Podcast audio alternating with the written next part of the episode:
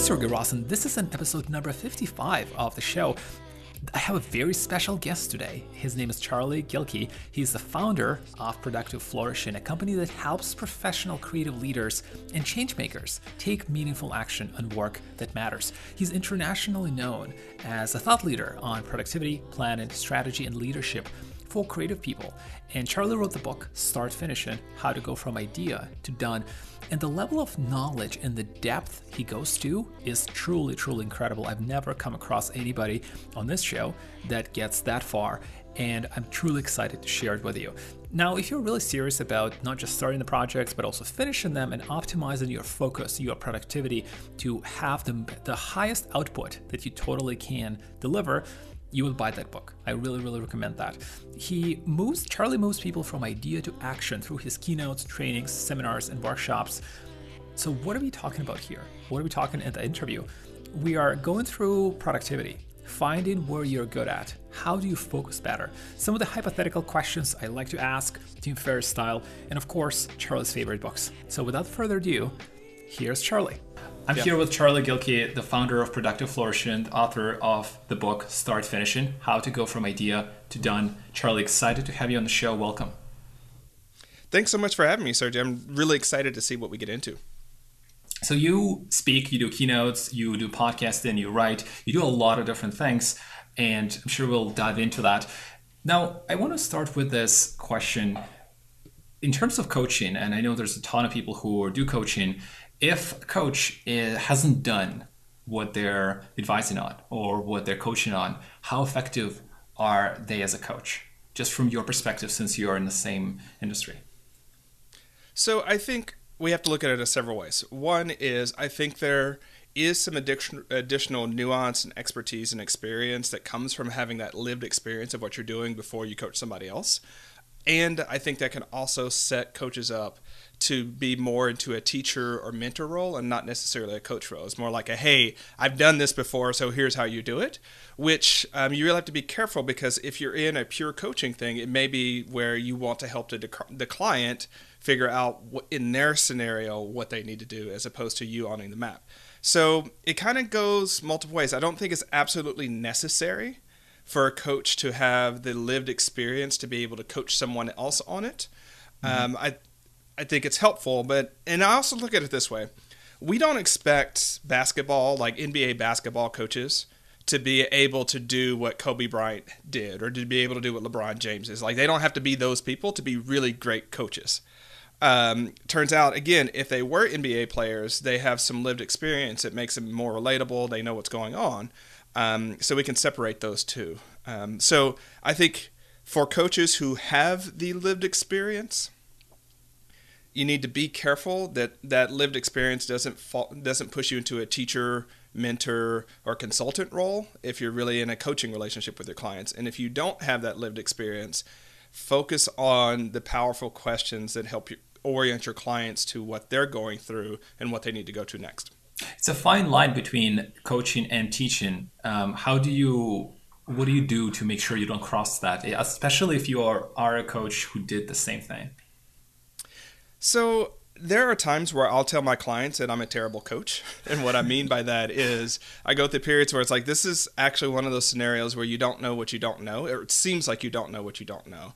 And you need to step out of that modality and say, okay, here's a framework. Here's what I'm seeing. Here's some lived experience there. So you really do collapse into here is external information to your lived internal world that will help you in guiding this decision, right? Mm-hmm. Um, but we have to re- have to remember that information does not lead to a decision or does not automatically predicate what people should do with that information. So I think it's a change in posture that coaches need to be aware of. Is like, oh, I've switched from you know asking Sergey, so like looking at where what you're going through, what are the options that you think are in front of you, and which one is best? That's definitely a coaching question, mm-hmm. um, as opposed to oh, okay, so it's looking like you're going through these four different situations right now. Here are the options of each, and here's what might be best for you, and so on and so forth. That's definitely teacher right. consultant mode, and just understanding that shift from when you believe you hold the information versus um, when the client holds the information, you're trying to help pull that out of them. Does that help? Absolutely. No, it's a great one. Great way to describe that. So you, uh, as I mentioned, you do a bunch of things: speaking, writing, podcasting, interviewing people. I'm sure, and you yeah. do you do uh, blogging maybe a little bit less now than before. Now, and you also talked on the podcast um, Breaking the Twitch, I believe, uh, about mm-hmm. focusing on one thing versus doing a variety of things. And I thought about that myself a lot as well. How have you, when you started doing that, when you transitioned from your previous work in army and then being in philosophy world, have you started with one thing or have you started with a variety?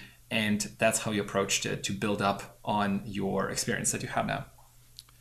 Yeah, so there's several ways of looking at this. Um, a lot of the things, so I'll say where I am now and then go back to the beginning. Um, a lot of the things that I do now, I would actually put into a recurring, a routine thing. Like I don't have to go through so much of that generative creative work to do an interview for a podcast, or I'm not standing up a new podcast. I'm not standing up a new blog. I'm not standing up a lot of the things that I've done. So I'm able to juggle those sort of in the background because they're practice skills that I'm able to maintain. Um, it's when I'm starting something new is where I'll say, okay, if this is a new strategic project, focusing down to um, a fewer number, one is great. Um, I know that most creative people um, need about three for them to not rebel against it. Um, mm-hmm. But one to three projects is a nice um, amount because what that does is one allows you to really get in there and immerse yourself in that project and the skills and the masteries and the context that you need to be successful. Two, it makes sure that you're actually doing enough of the work to get the feedback that you need to to be able to determine what's working, what's not working. Right. Um, and three, with most of these new strategic projects and things like that, there is an inevitable dip or there's an, just a part of that project that's just not fun. And when you're carrying 17 different projects, that's about the time that we tend to bail and say, you know what, that's hard. I'm uncomfortable. It's no longer fun anymore. I'm going to take my toys and go over here. But when you have a fewer number of projects and you really understand displacement, which is the idea that if you do this one thing, you displace or you um, prevent yourself from being able to do a lot of other things in that same time. Um, it can be helpful because you're like, well, if I don't finish this project, um, then all the time that I've already sunk into it is lost. Um, and you know, last three months of my month, last three months of Google searching and conversation and all those sort of things are gone. Um, and if I do finish this up soundly, I can move on to the next thing much more powerfully. And so I think when we do 15, 17, 22 different projects all at the same time, we never get that real sense of closure and momentum from a project that if we focus to a fewer to a fewer number, get them done, learn what you need to move on to the next project. So that's where I am now, and that's my general mm-hmm. counsel. In the beginning, like most creative people, I actually that's not true. I was going to say I did a bunch of things. Mm-hmm. Um, I started out as just a blogger. I was writing. That's what I was doing, and sort of stumbled into um, some business models related to that. Stumbled into coaching. Stumbled into some of these sort of things. And so, at the time, it was really like one new thing at a time. Get good at it. Get some mastery. Like figure out if it's for you. Okay, it is or here's how it fits into the broader thing, start a new thing, see what's going on. So I think that's what I want to express is like if you look at me now, I've been doing this for 13 or 14 years, depending upon how you count. So all mm-hmm. those things, I've just had enough time to go through a three to four year learning cycle um, to get good at it and maintain it. That's what I thought. Thank you for confirming. That was my initial thinking, and uh, just also understanding your philosophy watching your interviews that like you're very methodical in terms of how you approach things and not trying to do 17 things at once. That's what i thought before. Now i'm curious to hear with when you're starting a new project now for example how important it is to set a low bar.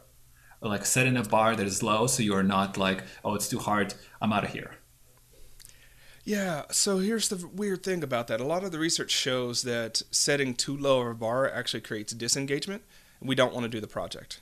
And there's also the research that shows that when it's too big of a bar, we also get demotivated and don't want to do a project. So for me, it's about being clear about the types of games that I'm playing and the, the different measures of success. And so I'll talk about this in my book, Start Finishing, um, where you can sort of look at three levels of success. So you have a small success, you have a moderate success, and then you have an epic success. And if you're not a millennial or younger, you might want to say extreme.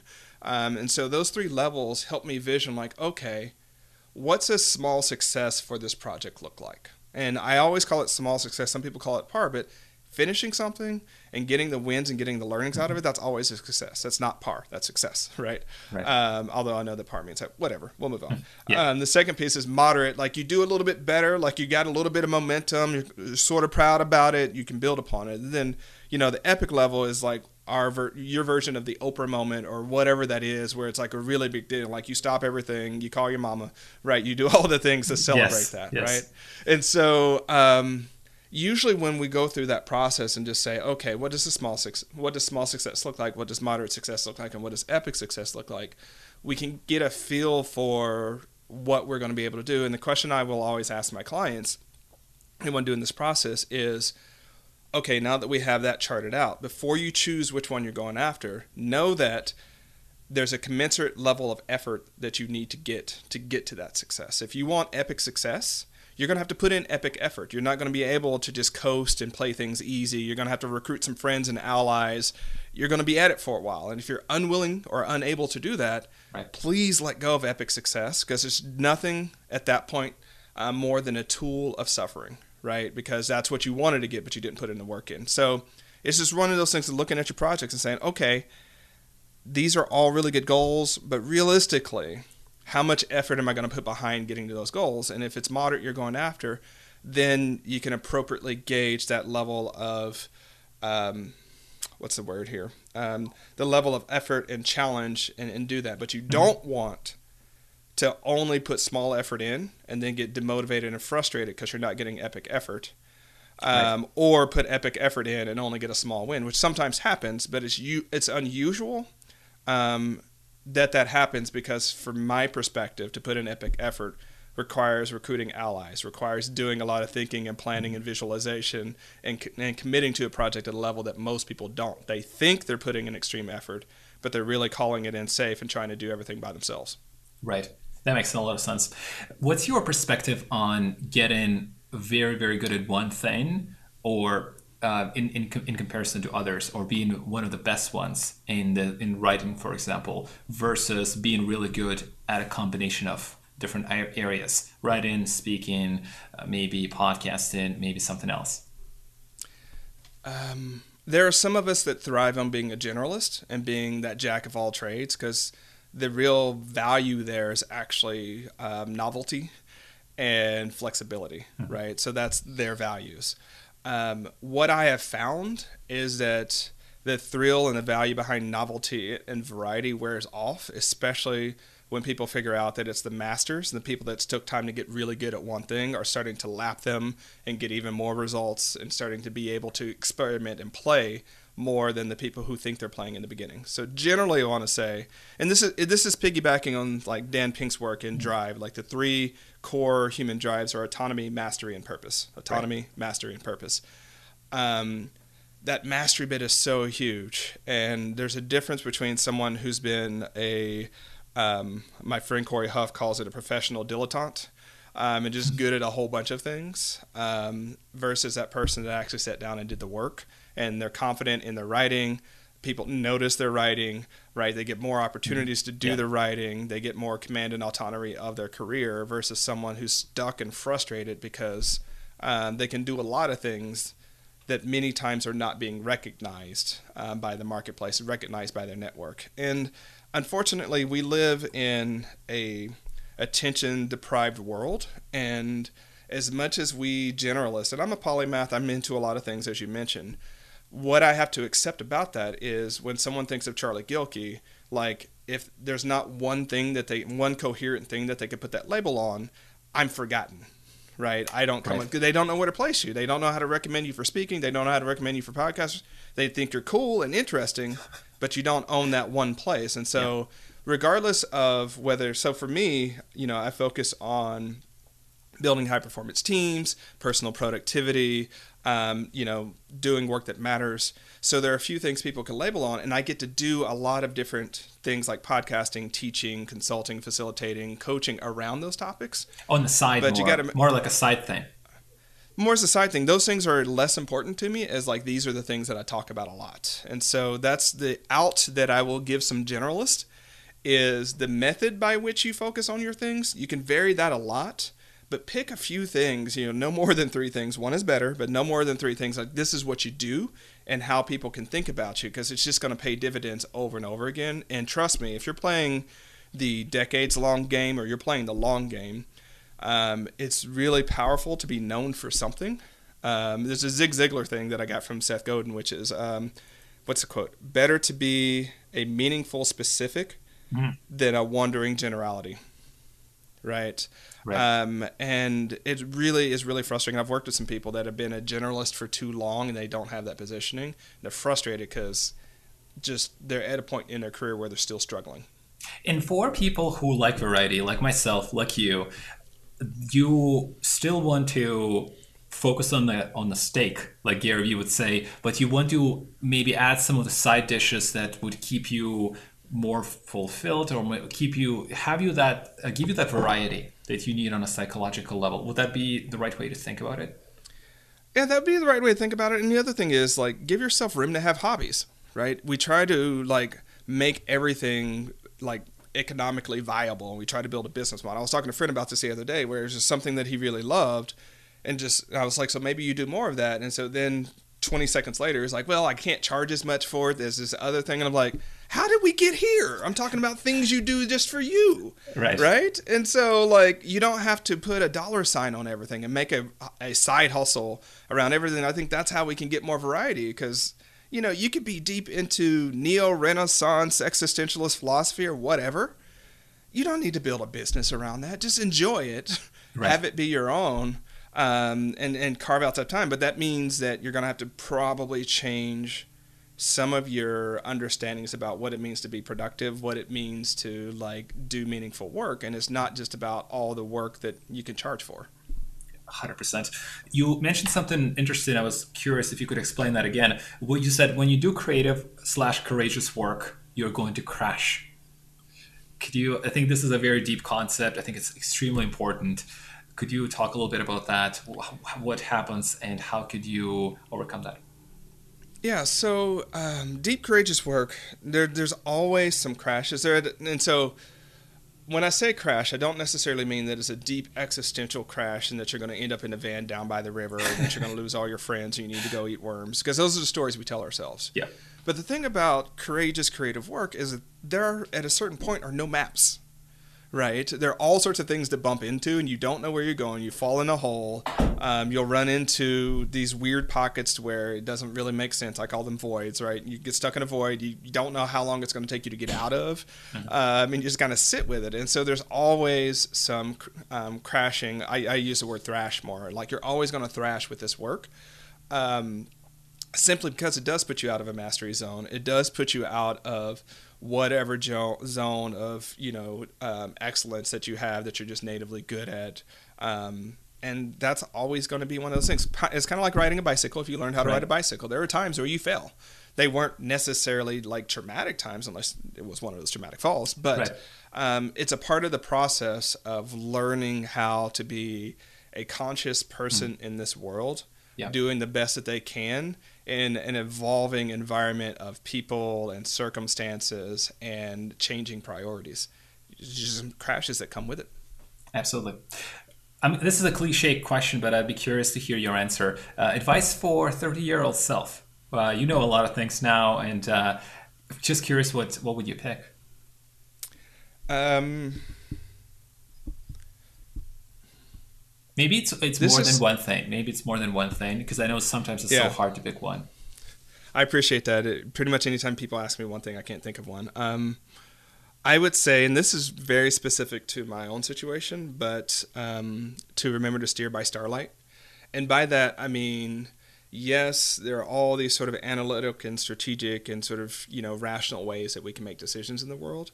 But at a certain point, trust your gut, trust that pull into new places and you know trust that you'll be able to sort of do the wayfinding you need to along the way but that what's internal your values what lights you up what makes you come alive what's frustrating all of those sort of things are a really important piece that i think in our 30s we can become so career focused we can become so externally um, accomplishment focused that we forget like oh yeah our happiness our joy our sense of curiosity our sense of play um, are also really important metrics to be thinking about because it's really easy to end up a decade later and realize, you know, you've been busting your butt, but you're no happier than you were when you were 30, right? Mm-hmm. Um, and so it's just always one of those things of um, either steer by starlight or get out of your head. Um, and so, sort of the other thing that I would say is um, when you're thinking about decisions and when you're in a space of making decisions, ask more questions like what do I feel? Um, what do I see? Um, and things like that. So it's not what what do I think, what do I believe, which are always going to pull you into sort of your headspace and, and that sort of rational analytical place. And again, so they might seem to be saying the same thing, um, slightly different ways of thinking about it. But like mm-hmm. in any decision at this point in my life, I'm always like, okay, what do I think is the quote unquote right thing to do? Okay, so I'll get that out of my head and like, what do I feel? What do I see? What fires me up about this? What lights me up? And just asking about that. Because at the end of the day, emotion drives action, especially for the long term. And if you're not deeply in touch with those um, longings and desires and things like that, you're going to let go of that project before it's done, and you're not going to do your best work. Right. That's a great. That's a great answer. What uh, have you become better at saying no to um, over the years? I mean, there's a ton of things. Maybe some of the ones that were hard that that you had to come back to multiple times.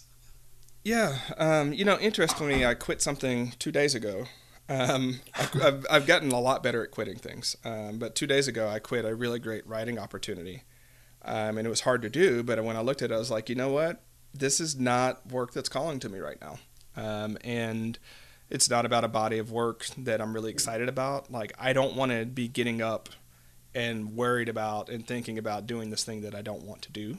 And so, even though I had committed to it, we got it all set up. I just backed up and said, "Hey, this is not a fit. Let's end it earlier." Um, so, I think kind of contrary or not it's it's follow on to the last question you asked me. I've gotten better at saying, you know what? This doesn't have a spark for me. Right? If I'm being super honest with myself. This does not have a spark. Um, there are ways that things are just difficult because they're difficult. But I also notice when things start feeling hard that there's an additional emotional story, there's a different sort of spiritual story that I'm attaching to whatever it is that I'm doing. So I pay attention to what's hard and I'm like, hmm, what are the stories? What's the head trash that I'm applying to this? And if it's just one of those things that I see is going to be hard, hard, hard, again, different, th- different than difficult. Yeah. Then I'm like, maybe I need to step out of that one, right, and go find other things that are difficult and really aligned um, that I'm willing to wake up and do, and that I'm willing to, to go the hard yards for. But I'm not just making my life harder than it needs to be. What kind of um, how would you uh, suggest people to come up with criteria to evaluate these types of decisions? Yeah, so um, because I'd assume it will be, they will be pretty different for everyone. Um, they will be pretty different, and, and it sounds cliche, but I think too many people are not clear about what their values and priorities are, and so they're deciding they're deciding what to do based upon what sounds interesting or what sounds like what they should do. So here's one thing that I'll say to people, um, and this is very much the coach in me coming out. Um, I'm really sensitive when I hear people say, I should do that. Because think about it. Mm-hmm. We almost never use the word should when it's something we really want to do. Like, when's the last yeah. time, Sergey, you've been like, I should really go eat some ice cream right now? That's not what we say, right? I'm doing we it. We say, I want to, right?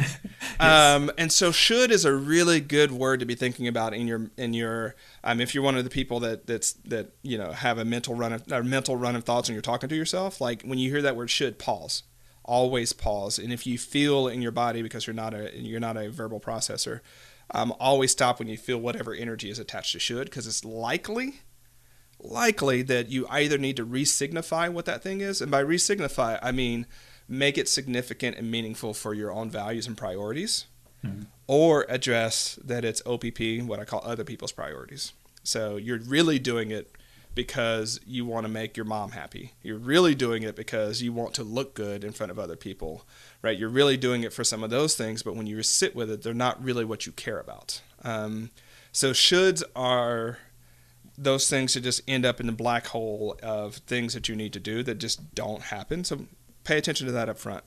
Um, some questions that I will typically ask people around these sort of things is like, of the things you're thinking about, which of the option is more likely to make you get up early in the morning or stay up a little late or steal time from from other places in like a positive way? Like you want to mm-hmm. wake up early to do that thing. Yeah. It's like the Saturday morning car- cartoons for those that grew up in the 80s or, or 90s, yeah. right? It's like I remember wanting to wake up Saturday morning and watching the cartoons, right? Um, so what's that for you? Um, that, another way I'll say that is like find the ice cream. And again, going back to what I just said, we don't need a bunch of accountability buddies. We don't need a massive productivity system. We don't need massive strategies to eat ice cream, right? Yeah. Um, we just it's in front of us. We do, and so find those places in your life of the projects and things that are much more like ice cream. Again, doesn't mean that it's going to be easy, right? Because something can be ice cream and difficult at the same time right? Which is why, again, if we're a video gamer, some of us will just play it on hard mode because it's difficult, but that's what makes it interesting for us, right? Right. Um, so yeah, between you know watching the shoulds and finding the ice cream, it really does help people figure out which of the things matter. Now, what I have to say on that for those things to work is you have to take your wants, needs, desires, and dreams seriously. If you're unwilling to prioritize those for yourself, you're continually going to be in a position to where even though you know those are the things that fire you up or that, that make you dread it, it doesn't count nearly as much as something else going on. So somebody else's needs. So in our society, for instance, women, we've socialized women to not be attuned to their needs or like prioritize their needs. And so mm-hmm. even when they know what they want to do, yeah. even when they know what their desires are, they won't give themselves permission to take that next step. So, um, yeah, you have to take your own self. Um, it, it's really about self love, but you have to take your own needs, desires, dreams, and wants um, as seriously as you would take somebody else's. How do you? What do you do to narrow them down? Uh, there could be a lot of people who have a number of hobbies. They really enjoy them. They might be at a point of having a strong interest. Maybe not quite obsession, but like really interested. And they're like, oh, like I got to be doing all of that. What are maybe uh, frameworks or things that uh, you found could be helpful to, hey, I'm going to do this one thing or two? And I start with that. Yeah, so again, finding the ice cream helps out a lot because it's easier to let go of a bunch of other things when you're doing something you actually enjoy, right? Um, and so what I find is um, 80%, 60 to 80% of, of all the, the list and project bloat is coming from things people think they should do, things, projects they haven't finished and let go of, right? There's a bunch of that cruft and things like that that's really masking mm-hmm. over the 20% of the things that, that really um, make people come alive. And again, one of them is giving yourself permission to quit midstream if you know it's not working for you. And, and the way I talk about this, Sergey, is like you yeah. got to understand that finished projects are the bridge between your current reality and the life you want to be in, right? The current reality and the future.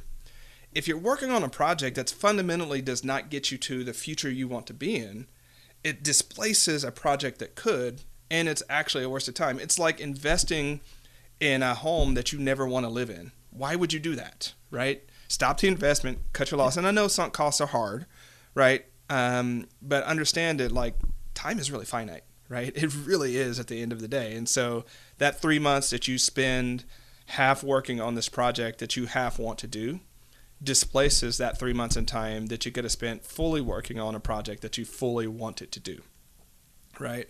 So let go of the should projects as much as possible or resignify them. And I get this a lot because people are like, Charlie, what about taxes?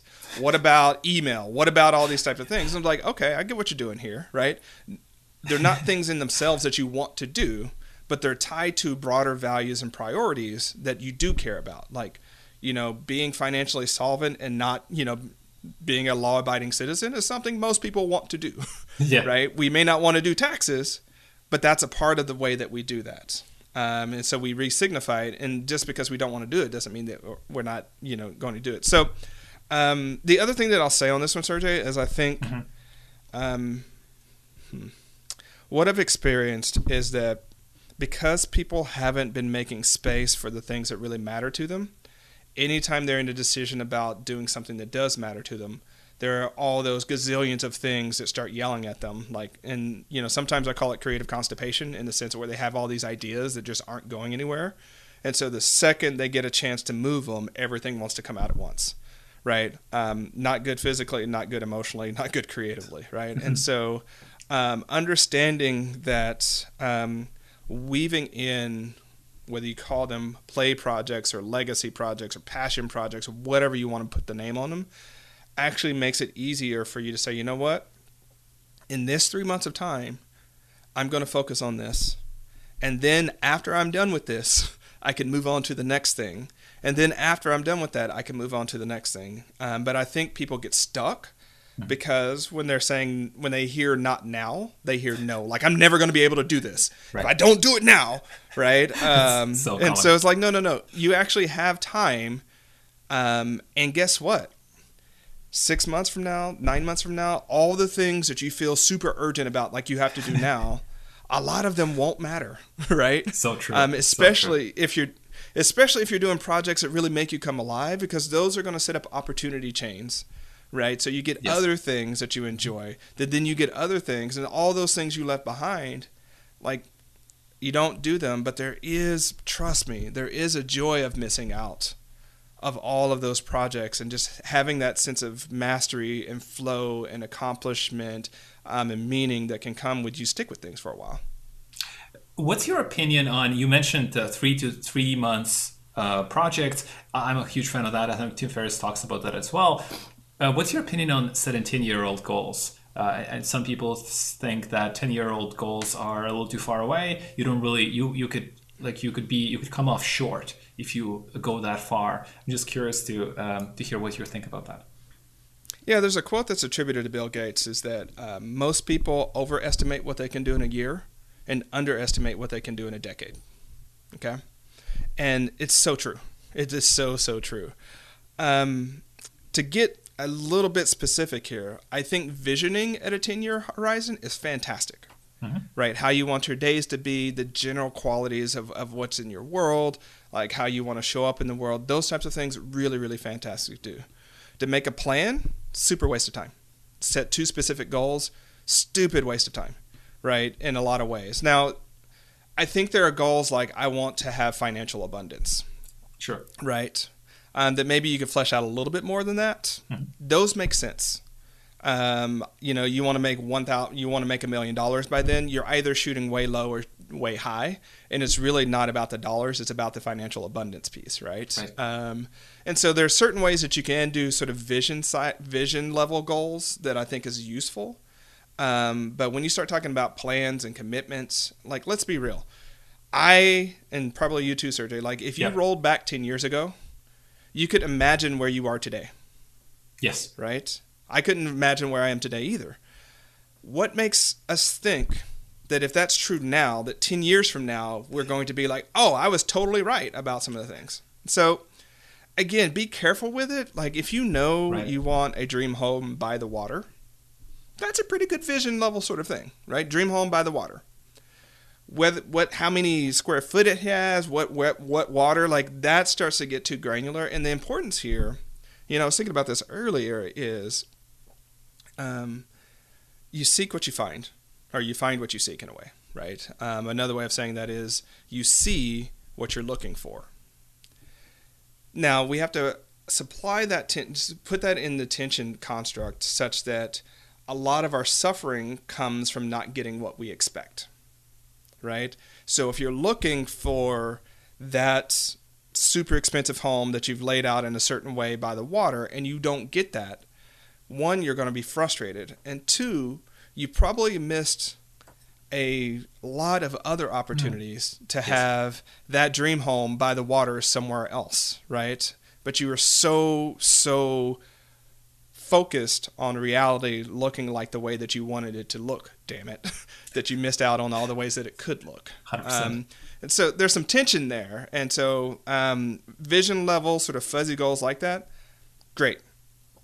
Um, very specific goals um, and or plans, not so much a good use of time. How how far ahead would you recommend to go specifically? Like if you are if you are creating a specific plan, how far out would you be um, suggesting your clients to go? Um, a large part of this depends upon your. Um, I sometimes call it your execution mastery. In the sense of, and, and Peter Drucker talks about this is like, how big is your now? um, and so for some people, the now is, is a month long, right? That's about Okay. as far as they can see. Okay. Right, that's as far as they can go. For other people, because they've been doing it long enough, their now is the next 18 months right? And I know that that might seem to be a weird concept, but as you get more experienced in your career or business, as you get more accomplished, as you know yourself and your team more, you kind of know how long things take and you can kind of get a feel for how long it is. So for instance, in our in our team right now, we use 18 months sort of timelines because we we know that a year is too quick. Right. Um, but we also know that we can't see three years, right? And so it's like Yeah. when we're starting to th- Yeah. do our strategic planning, 18 months tends to be a really good horizon time for us. You know, four years from now, it might be three years. Who knows? Right. Um, and so go as far as you have um, clarity about what you want and what success looks like, and you can you can see plan to that level of detail. But when you're outside of those sort of vision headlights, um, understand that let's say it's three months right now. Um, I keep coming back to three months, by the way, because it turns out that it's a very good time for um, really accumulating momentum on your projects. Most people struggle with that scope of project and tying quarters together, quarter size projects together. Once you figure out, man, it's a key to mastery. So books, businesses, you know, job changes, like really significant projects, you got to sort of be able to run those quarters and roll them over and over. So it's a good point for people to to one develop some affinity for, but two also develop mastery for.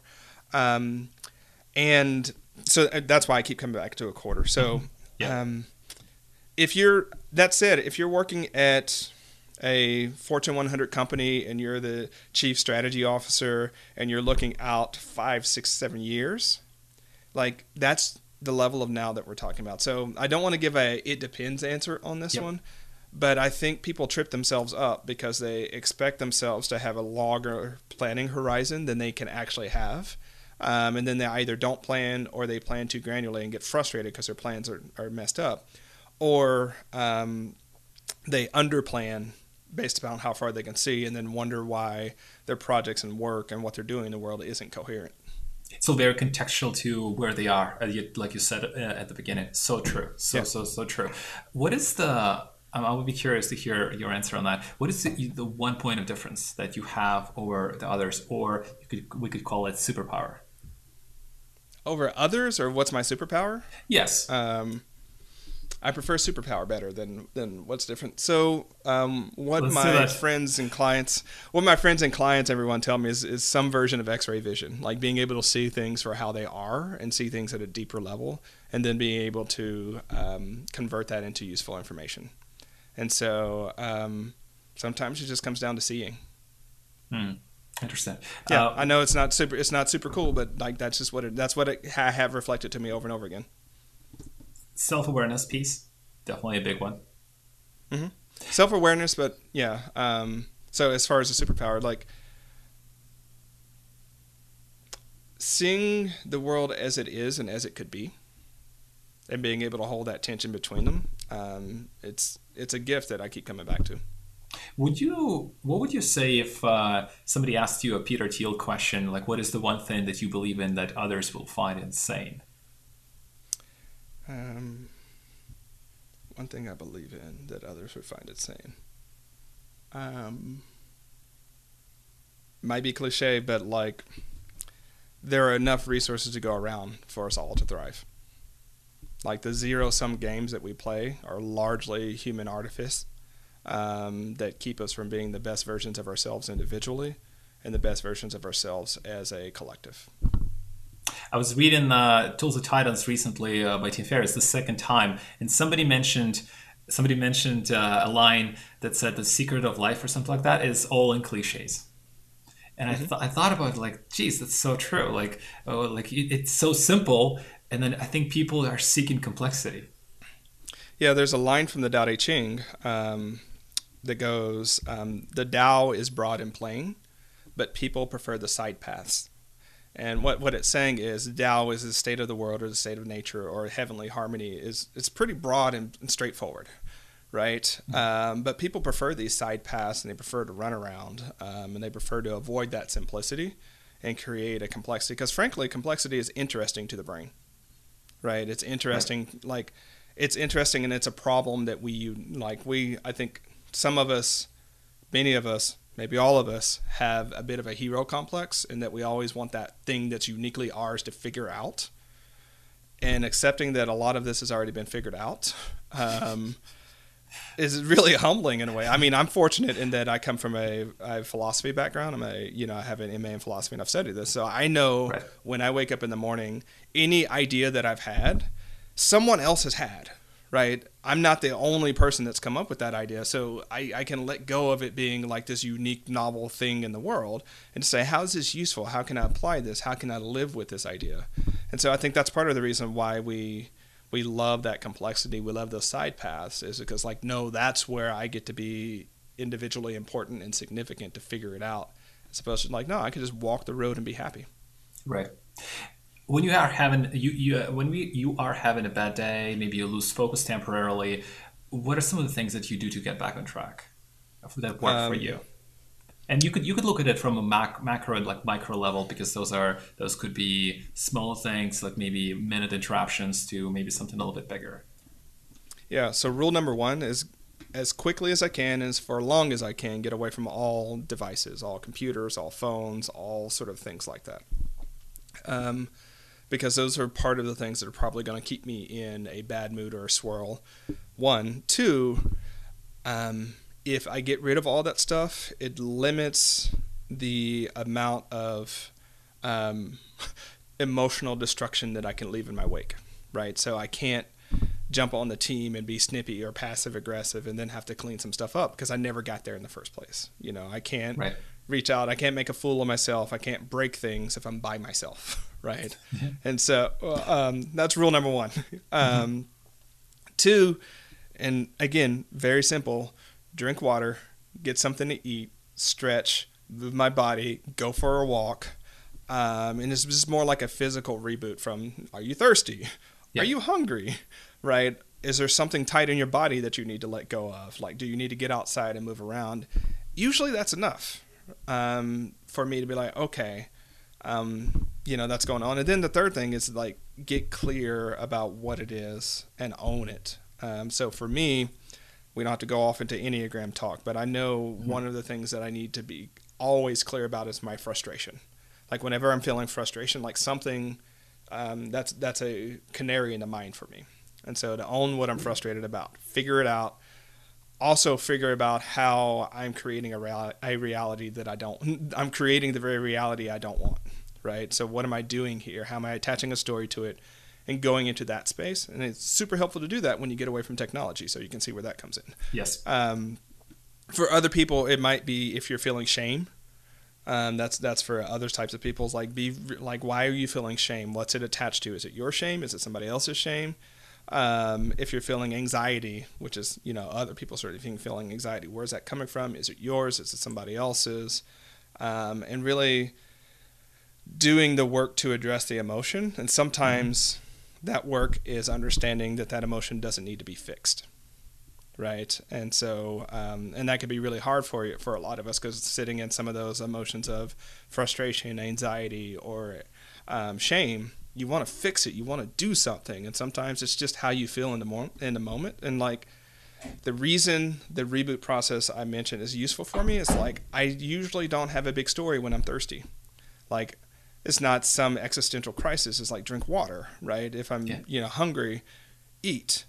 Um, if I have these feelings come up, like either sit with them and do what you need to let it pass, or get busy working on it, but don't create a whole story about like the shame on top of the shame, the frustration on top of the frustration, the anxiety on top of the frustration, uh, the anxiety. Because so easy to fall into get, that.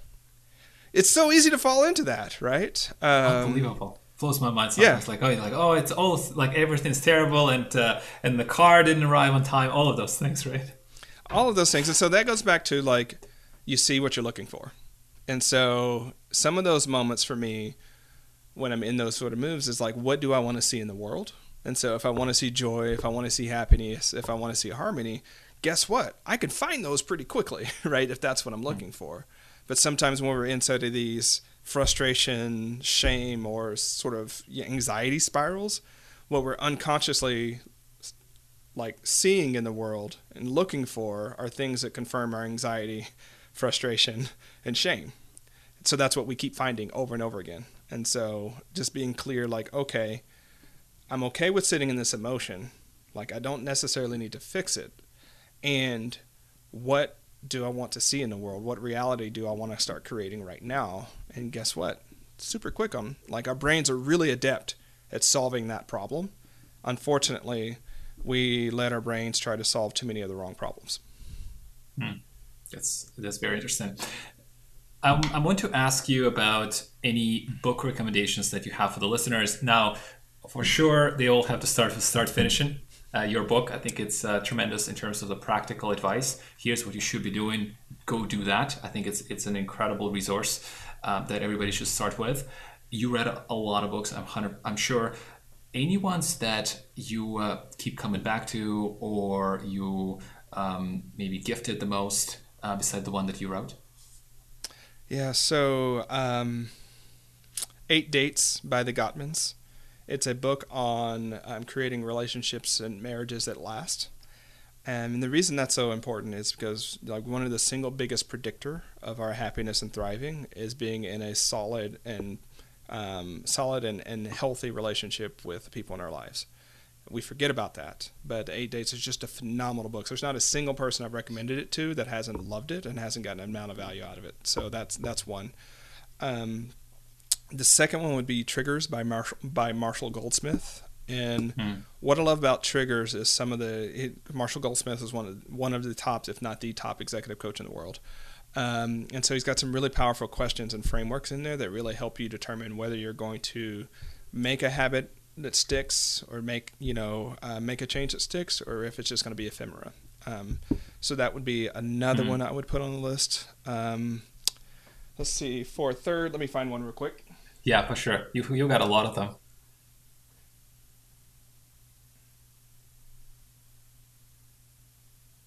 How to Live a Good Life by Jonathan Fields is a good, very good friend of mine, mm-hmm. and it's got some practical tools and tips for people about um, the buckets they need to fill in their life um, to really go towards their version of their own good life. So I think those three go a long way. So the relationship book, such a critical part of um, your happiness and thriving.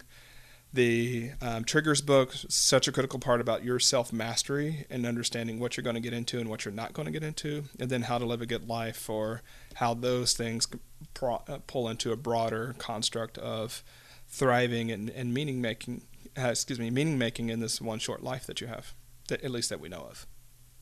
I have not read those books. I'm super excited to put them on my list and go through them. That's awesome. I will link it in the show notes below so you guys can go check them out on Amazon. Um, Charlie, where's everybody can find you online? So, two easy places. One is productiveflourishing.com. That's where all roads lead to. So, you can find out about our products, about our books, about it, basically everything we do. So productiveflourishing.com. Um, people love our free planners, and so that's a good place for people to start with. So productiveflourishing.com forward slash free planners, and that will get you there. Second place would be Twitter. That's the only real social media platform that I personally um, show up for. So if you want to give me a shout out on Twitter, that's great. It's at Charlie Gilkey. And I'll link it also in the show notes so everybody can go and say hello. Charlie, is is there anything we have missed or there's a final message that you'd like to for the listeners to to hear yeah um, so the final message is like i want everyone to sort of pause and think about some of those ideas and projects that you put into the closet of your soul that you keep telling yourself that someday you're going to get to when the timing's right and you know you got more money or when you got a better job or when it's not covid or whatever and really sit with that and find one of the ones that feel the most compelling and think about what you can do to start bringing that forward today. How can you work on that for two hours this next week? How can you push it forward for just two hours? And everyone has two hours they can put on that. You will be happier. You will feel more sense of progress. You will feel more mastery if you start finishing today, as opposed to keep waiting, as, uh, um, as opposed to waiting for that someday when the time is right. That's a great one. That's that's a great one. That was a great conversation. I learned so many things from it. uh, Charlie. That yeah. was a pleasure. Thank you so much for for coming and sharing your wisdom. Yeah, thanks for having me on. It's been a fun conversation. The conversation was so good that we did not wrap up there and we kept talking. So I'm going to include that audio as well because I think there's some interesting insights that Charlie shares. I always wonder like when I'm and I'm, maybe this is just me second guess. Oh, actually not just me, but like when I'm second guessing, I'm a marketer. I do marketing. I'm like, yeah, I like it, but there are a lot of areas I don't like. So it does feel sometimes like work. And I'm like, well, maybe it's not quite the thing I should be doing, but I know it's like the for for the business, it's the right thing because it's a skill that you know I can promote my own thing. Um, so I guess it's more about keep experimenting, keep trying different things until you get the certain type of feeling. I think people misunderstand that doing projects that you enjoy that you have a sense of calling towards, you know, that are meaningful for you, that is not incompatible with there being parts of that work that you don't like doing. Right. So anything that you do that really is meaningful is going to come with some of those. So if you're in a relationship and you prioritize that relationship, there are some parts of the relationship you'd rather not do, right? You'd rather not get into, right? 100%. If you're a parent, yeah, if you're a parent, there are parts of child rearing that you would rather not do um, that are just part of it. And so I think it's true with our work too. There are pieces of it like that we just don't like. So I'll give an example here. Um, yeah. I have to do this multiple times a month because on the one hand, I do not like email, right? On the other hand, just about every person that I'm emailing with, I actually like and want to be in conversation with. And so there's this dichotomy of like, there's this right. thing, this technology, this tool I don't like. However, when I think about it and I resignify it, it's actually a bridge that lets me talk to a bunch of amazing people that I would otherwise not get to. And so whenever I'm getting all growly about not wanting to do email and just ditch it all and move to a yurt in Arizona, I'm like, actually, no, these are really cool people that I'm talking to, and we're talking about things that interest me. So um, there's something else going on. It's not email. It's not emailing people. So I think it might be the same for you. Like maybe doing an analytics crawl is not the thing that you wake up in the morning to do, right? Yeah. Um, yeah. But how do you find the wonder, curiosity, joy, um, and meaning in that particular activity? Because, like, you know what? I would rather not be in this analytics click hole. However, mm-hmm there's a puzzle here that I'm really interested in solving. and yes. this is just yes. a way that I need to go do it. And that can be just enough ice, like remembering that there is ice cream there. Yeah. Um, yes.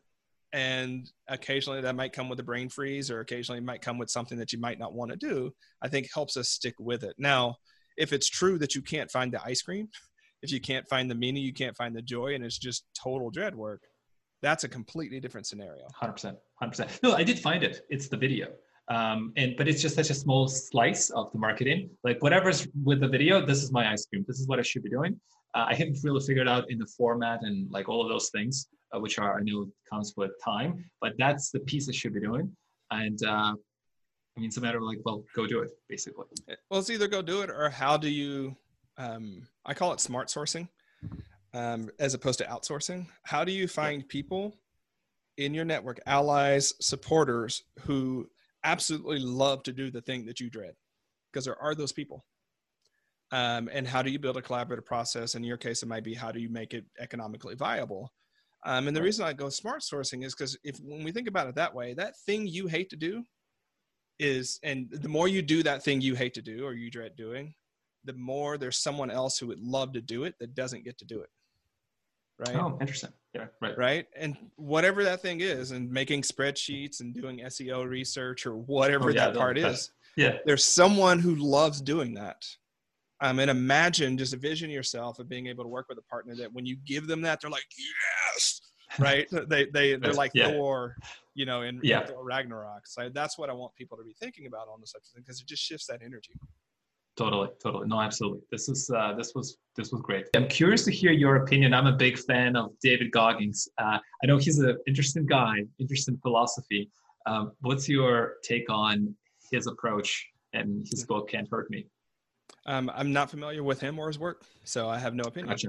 But now gotcha. I'm curious. Uh, yeah, he's a he's a like a former Navy SEAL. Uh, mm. The guy basically who talks about that you should triple down on your weaknesses Mm. Uh, and I also I think there's some misunderstanding in a way that I think there's weaknesses in the context of your strength. Like when you're you're doing the thing that you're good at, there will be some areas that you don't like that maybe you're technically weak, like email, but you still have to do them to, to complete the other thing, or maybe outsource or smart source. Like that's I feel like different than if you're terrible at basketball, you should triple down on that. Would that be the right way to think about that?